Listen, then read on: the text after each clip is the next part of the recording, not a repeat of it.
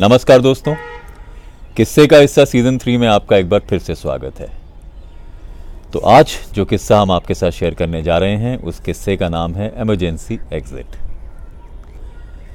तो चलिए बनिए हिस्सा इस किस्से का और कीजिए हमारे साथ किस्सों का सफ़र। शोभना जी अपने शिष्यों से अक्सर एक बात कहती हैं। वो कहती हैं कि when you go to dance dance as if no one is watching you इसका मतलब ये भी है कि आप जो भी काम करते हैं या जिस भी कला में आपको महारत हासिल है, जब आप परफॉर्म कर रहे हों तो पूरी तरह उसमें तल्लीन हो जाएँ। फिर दिन दुनिया की फ़िक्र करने की ज़रूरत आपको है नहीं और अक्सर अगर आपने शोभना जी को मंच पर परफॉर्म करते हुए देखा है तो आप पाएँगे कि वो सच में अपनी कला में पूरी तरह से खोकर परफॉर्म करती हैं। और शायद इसीलिए उनकी परफॉर्मेंस हमें इतना मंत्रमुग्ध करती है। ये किस्सा है साल उन्नीस सौ इक्यानवे का। ये वो समय था जब शोभना जी देश में तो बहुत से हिस्सों में परफॉर्म कर ही रही थी, इसके अलावा वो विदेशों में जाकर भी परफॉर्म कर रही थी। जहाँ अक्सर उनकी परफॉर्मेंस सोलो परफॉर्मेंस हुआ करती थी वहीं कुछ एक मौक़ों पर वो अपने को डांसर्स के साथ भी परफॉर्म करती थी। इसके अलावा उनके साजिंदे तो उनके साथ रहते ही थे। तो उन्नीस सौ इक्यानवे में एक बार फिर से यूरोप का टूर प्लान हुआ। उसके पीछे दो वजहें थी। शोभना जी के हस्बैंड डिप्लोमैट हैं और वो ऑस्ट्रिया को रिप्रेजेंट करते हैं दूसरे देशों में। तो ऐसे में उन्होंने कहा कि देखिए, मिले बहुत दिन हो गए हैं मेरी पोस्टिंग इस समय तेहरान में है तो अगर आप यूरोप का टूर प्लान करते हैं तो हम किसी भी एक जगह आकर मिल सकते हैं। ऐसे में मुझे आपकी परफॉर्मेंस देखने का मौका भी मिल जाएगा और फिर मिल भी लिया जाएगा। तो बात तय हो गई। दूसरी तरफ़ शोभना जी ने जब अपनी टीम को अपने यूरोप दौरे के बारे में बताया तो वो भी काफ़ी उत्साहित हो गए। और वैसे भी शोभना जी का कहना है कि यूरोप में जब आप परफॉर्म करते हैं तो काफ़ी मज़ा आता भी है। अक्सर हम लोगों को ये लगता है कि ये भारतीय डांस है और इसे लेकर शायद विदेशों में इतनी एक्साइटमेंट नहीं होगी। लेकिन इससे परे, शोभना जी का कहना है कि जब वो बाहर के देशों में परफॉर्म करती हैं तो वहाँ की ऑडियंस काफ़ी सिंसियरिटी के साथ परफॉर्मेंस को देखती हैं और लुत्फ उठाती हैं। दूसरी तरफ़, वो अपना होमवर्क भी पूरा करके आती हैं। टिकट खरीदने से पहले वो उस परफॉर्मेंस के बारे में पूरी जानकारी जुटाती हैं, ताकि जब वो उस परफॉर्मेंस को देख रहे हों तो पूरा लुत्फ उठाया जाए परफॉर्मेंस का। तो टूर प्लान हो गया। यूरोप के बहुत से शहर इस टूर में शामिल थे, और एक और शहर जो इस टूर में शामिल था, वो था स्लोवेनिया। स्लोवेनिया हालाँकि एक छोटा सा देश है, पर जब इसकी कल्चरल विरासत की बात की जाए तो वो काफ़ी बड़ी है। चाहे वो हारमोनी सिंगिंग हो या फिर बैले डांसर्स हों, अपनी कला से स्लोवेनियंस को काफ़ी प्यार है। और ऐसे में वे दूसरी आर्ट और कला का भी खूब आदर करते हैं। अगर जोग्राफिकली बात की जाए तो स्लोवेनिया अपने बॉर्डर्स को क्रोएशिया, ऑस्ट्रिया, इटली और दूसरी तरफ़ एड्रियाटिक सी के साथ शेयर करता है। तो ऐसे में इस देश में खूबसूरती भी भरपूर है। तो जब टूर को लेकर पूरी प्लानिंग हो गई तो ये मालूम हुआ कि इस टूर को लेकर कुछ एक दिक्कतें भी हैं। हम आपको याद दिलाएँ कि ये साल उन्नीस सौ इक्यानवे का था और इस समय देश विदेश में काफ़ी कुछ घट भी रहा था। एक तरफ़ यूएसएसआर खुले डिसइंटीग्रेशन की बातें हो रही थी तो दूसरी तरफ़ यूरोप के काफ़ी देश इंडिपेंडेंट स्टेटहुड को लेकर भी गुहार लगा रहे थे। स्लोवेनिया उनमें से एक देश था। स्लोवेनिया और बॉर्डरिंग क्रोएशिया उस समय युगोस्लाविया के अधीन था। और लगातार इस बात की डिमांड हो रही थी कि उन्हें अलग इंडिपेंडेंट स्टेट का दर्जा दिया जाए या वो उसके लिए लड़ रहे थे। स्लोवेनिया में 26 दिसंबर 1990 को एक पोल कराया गया, जहाँ पर ज़्यादातर लोगों ने इंडिपेंडेंट स्टेटहुड पर अपनी मोहर लगाई। तो लगभग ये तय था कि जल्द ही स्लोवेनिया एक इंडिपेंडेंट सवर्न नेशन हो जाएगा। लेकिन युगोस्लाविया इसके लिए पूरी तरह से तैयार नहीं था और सुखबुगाहट कुछ इस तरह की थी कि लगभग जून में जाकर स्लोवेनिया अपने इंडिपेंडेंट स्टेटहुड की तरफ़ पूरा कदम उठाएगा। और टूर के मुताबिक ये वही समय था, जब शोभना जी और उनके दल को परफॉर्मेंस के लिए स्लोवेनिया पहुँचना था। इससे पहले कि दूसरे आर्टिस्ट साजिंदे को डांसर्स इसको लेके चिंता व्यक्त करते, शोभना जी ने उनसे याद दिलाया कि देखिए, मैंने आपसे अक्सर कहा है कि आप सिर्फ़ अपनी कला और अपनी परफॉर्मेंस पर कंसंट्रेट करें। स्थितियाँ अपने आप अनुकूल हो जाएँगी। बहरहाल हुआ भी ऐसा ही। यूरोप का टूर शुरू हुआ।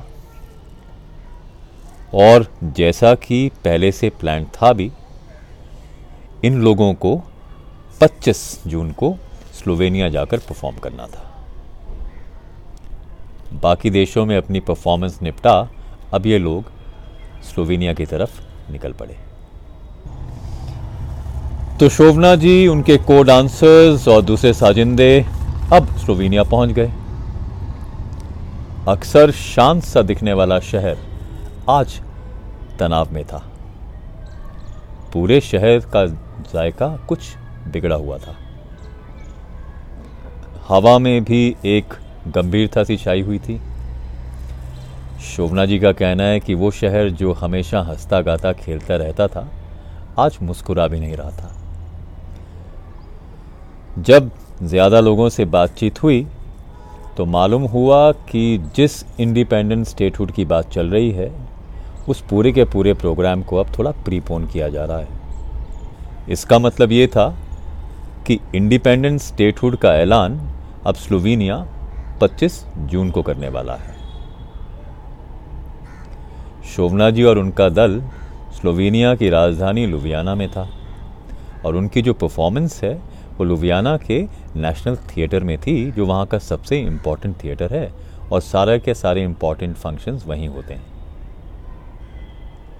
दूसरी बात ये कि उनकी परफॉर्मेंस की डेट भी 25 जून ही थी।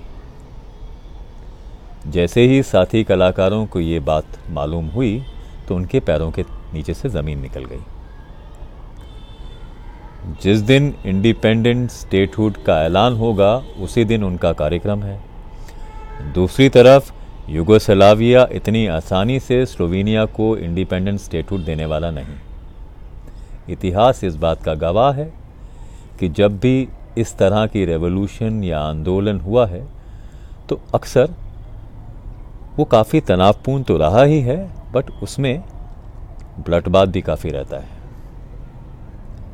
ऐसे में दो सेनाओं का टकराव भी हो सकता है। देश में एक अलग किस्म की स्थिति बन सकती है। तो इस सबको सोचते हुए सारे के सारे साथी कलाकार अब काफ़ी घबरा रहे थे। वो सब शोभना जी के पास आए और उन्होंने शोभना जी से कहा कि देखिए, हमारे छोटे छोटे बच्चे हैं इंडिया में। ऐसे में अगर हमें यहाँ कुछ हो जाता है तो फिर उनका ख्याल कौन रखेगा? इसके अलावा जब इस तरह के आंदोलन होते हैं, लड़ाइयाँ होती हैं, दो मिलिट्री आपस में भिड़ती हैं तो जान माल का नुकसान अलग से होता है। और फिर हम तो विजिटर्स हैं। अगर हम इस स्थिति में यहाँ पर फंस जाते हैं तो शायद इससे बुरा और कुछ नहीं हो सकता। शोभना जी ने उन सबको ढांढस बताते हुए कहा कि मैंने तुमसे बहुत बार ये बात कही है कि जब आप अपनी कला में मग्न होते हैं तो आपको बाकी चीज़ों की फ़िक्र करने की ज़रूरत नहीं है। आप सिर्फ़ अपनी परफॉर्मेंस पर ध्यान दीजिए, बाकी स्थितियाँ अनुकूल अपने आप हो जाएँगी। हालाँकि शोभना जी ने उनसे कहा तो सही, लेकिन अंदर से ये सभी लोग बुरी तरह से डरे हुए थे। शोभना जी ने फिर अपने होटल के कमरे के दरवाजे के पीछे लगे एक मैप की तरफ़ इशारा करते हुए उन सबसे कहा कि देखिए ये जो मैप है, इसमें बहुत तरह के दरवाजे बने हुए हैं जिस पे एंट्री और एग्ज़िट का साइन लगा हुआ है। इसके अलावा एमरजेंसी एग्ज़िट भी है। तो अगर ज़रूरत आन पड़ेगी, किसी तरह की स्थिति बिगड़ती है तो हम सब लोग एमरजेंसी एग्ज़िट से झट से बाहर निकल कर इस स्थिति से निकल जाएँगे। तो आप लोग व्यर्थ ही चिंता ना करें और घबराए ना। आर्टिस्ट लोग एमरजेंसी एग्ज़िट का उपयोग करते हैं। अक्सर परफॉर्मेंसेस के बाद जब लोगों का मिलने जुलने का तांता लगता है तो वो चुपके से इमरजेंसी एग्ज़िट से निकल जाते हैं। अक्सर अति उत्साहित फ़ैन भी होते हैं जो उनके पीछे भागते हैं तो इमरजेंसी एग्ज़िट का उपयोग करना इन लोगों को आता है। तो बड़े ही नॉर्मल होके शोभना जी ने उनसे कहा कि देखिए इमरजेंसी एग्ज़िट तो है। अभी पूरी तरह से ये सर्टेन नहीं था कि क्या 25 जून को ही इंडिपेंडेंट स्टेटहुड हो पाएगा या इन तारीखों में कुछ फेरबदल होगा। दूसरी तरफ़, शोभना जी ये मन बना चुकी थी कि जो लोग मेरे शो की टिकट्स ले चुके हैं, उनके साथ किसी भी किस्म की हम गद्दारी नहीं करेंगे और परफॉर्मेंस करेंगे। तो तय कार्यक्रम के अनुसार ये लोग नेशनल थिएटर की तरफ़ निकल पड़े।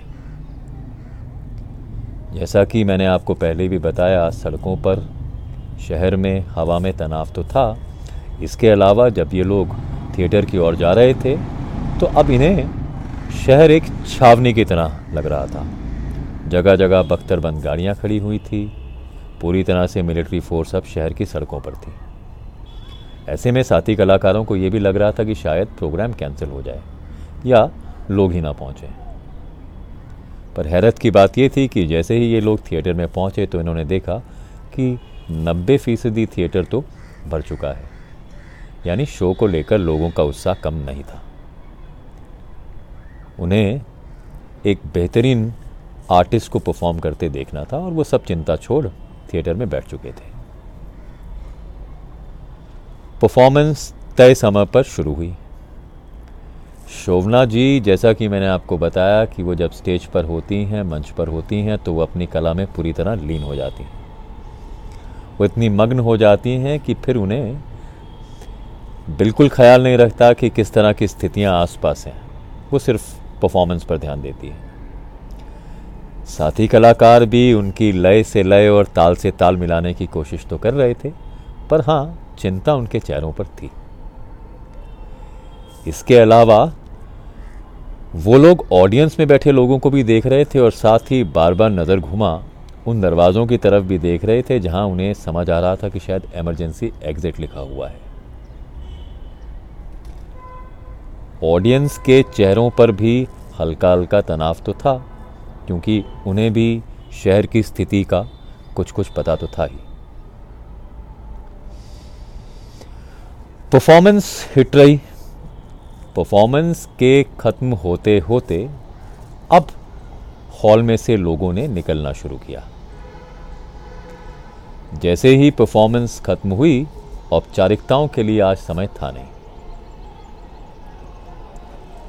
शोभना जी के हस्बैंड उनके पास आए और उन्होंने कहा कि आप लोग जिस हाल में भी हैं, अब हमें फटाफट यहाँ से निकलना होगा। यहाँ पर अब बिल्कुल भी समय नहीं गुजारा जा सकता। इतनी देर में साथी कलाकार शोभना जी के पास आए और बोलिए, चलिए चलिए एमरजेंसी एग्जिट से निकलते हैं। शोभना जी ने बड़े आराम से उनकी तरफ़ देखकर कहा कि आप एमरजेंसी एग्ज़िट की फ़िक्र ना करें। आप ज़रा हॉल में नज़र घुमा कर देखिए। सारी की सारी ऑडियंस पहले से ही जा चुकी है। हमसे पहले उन लोगों को अपने अपने घर पहुँचने की जल्दी है आज। ऐसे में एमरजेंसी एग्ज़िट क्या? सभी दरवाजे आज इमरजेंसी एग्ज़िट की तरह ही हैं तो हम किसी भी दरवाजे से निकल सकते हैं। तो थिएटर से निकलना तो चलिए एक बात था। दूसरी चिंता ये थी कि क्योंकि अब शहर पर तनाव है, शहर पर मिलिट्री छाई हुई है तो किस तरफ़ का रुख किया जाए? शोभना जी के हस्बैंड ने अपनी कैलकुलेशन कर उन्हें बताया कि देखिए यहाँ से दो जगहें जो सबसे पास हैं, उनमें से एक तो जगरेब क्रोशिया है, जो कि यहाँ से करीबन 142 किलोमीटर है अगर हम सड़क के रास्ते जाते हैं। और दूसरा जो बॉर्डर है, वो इटली का है। इटली का एक शहर है ट्रिएस्ट, जो कि यहाँ से बहत्तर किलोमीटर है। तो मेरा मानना ये है कि हमें इटली की तरफ़ कूच करना चाहिए। सारे साथी और शोभना नारायण जी शेंजन वीज़ा पर थी तो इटली में उनके लिए पहुँचना या इटली जाना उनके लिए आसान भी था। दूसरी तरफ़, क्रोएशिया भी युगोस्लाविया के अधीन है तो उस तरफ़ जाना तो शायद और बड़ा खतरा लेना है। ऐसे में आनंद फानन में ये सब लोग गाड़ियों में बैठे और ट्रियस्ट की तरफ़ निकल पड़े। सड़कों पर आम आदमी बिल्कुल दिखाई नहीं दे रहे थे। हर तरफ़ या तो मिलिट्री पर्सनल या उनकी गाड़ियाँ दिखाई दे रही थी। हालाँकि शोभना जी का ड्राइवर काफ़ी इंटरेस्टिंग था। जैसे ही उसकी बगल से कोई गाड़ी, बख्तरबंद गाड़ी या मिलिट्री का कोई दूसरा वाहन गुजरता, वो झट से शोभना जी को उसका नाम बताता। कहीं खिड़की से झांकते हुए शोभना जी को टी फिफ्टी फाइव टैंक भी दिखा। युगोस्लाविया आर्मी ने रशिया से टी फिफ्टी फाइव टैंक काफ़ी मात्रा में खरीदे थे। तो इसका मतलब ये था कि अब युद्ध की तैयारी शुरू हो गई है। खैर, वो बहत्तर किलोमीटर का सफ़र इन लोगों को काफ़ी लंबा लगा। सारे के सारे साजिंदे और को डांसर्स बुरी तरह से घबराए हुए भी थे। जैसे ही ये लोग बॉर्डर क्रॉस कर इटली की तरफ़ घुसे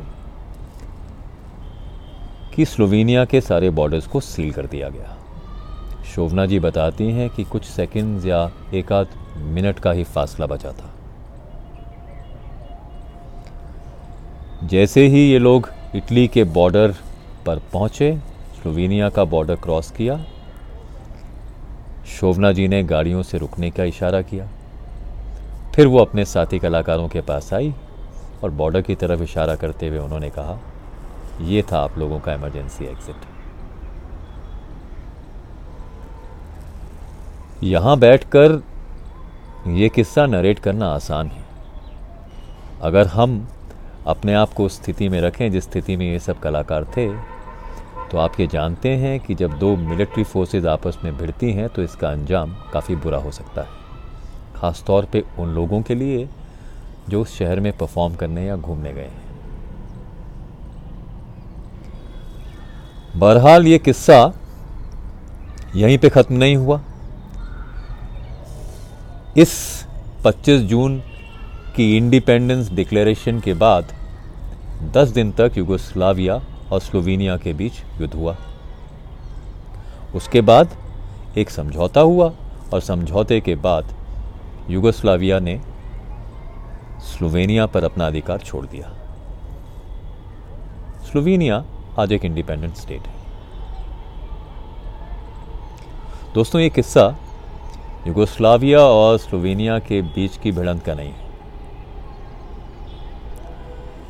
ये किस्सा इस बात का है कि आप जब अपनी परफॉर्मेंस को लेकर सिंसियर होते हैं तो स्थितियाँ आपके अनुकूल खुद ब खुद बन जाती हैं।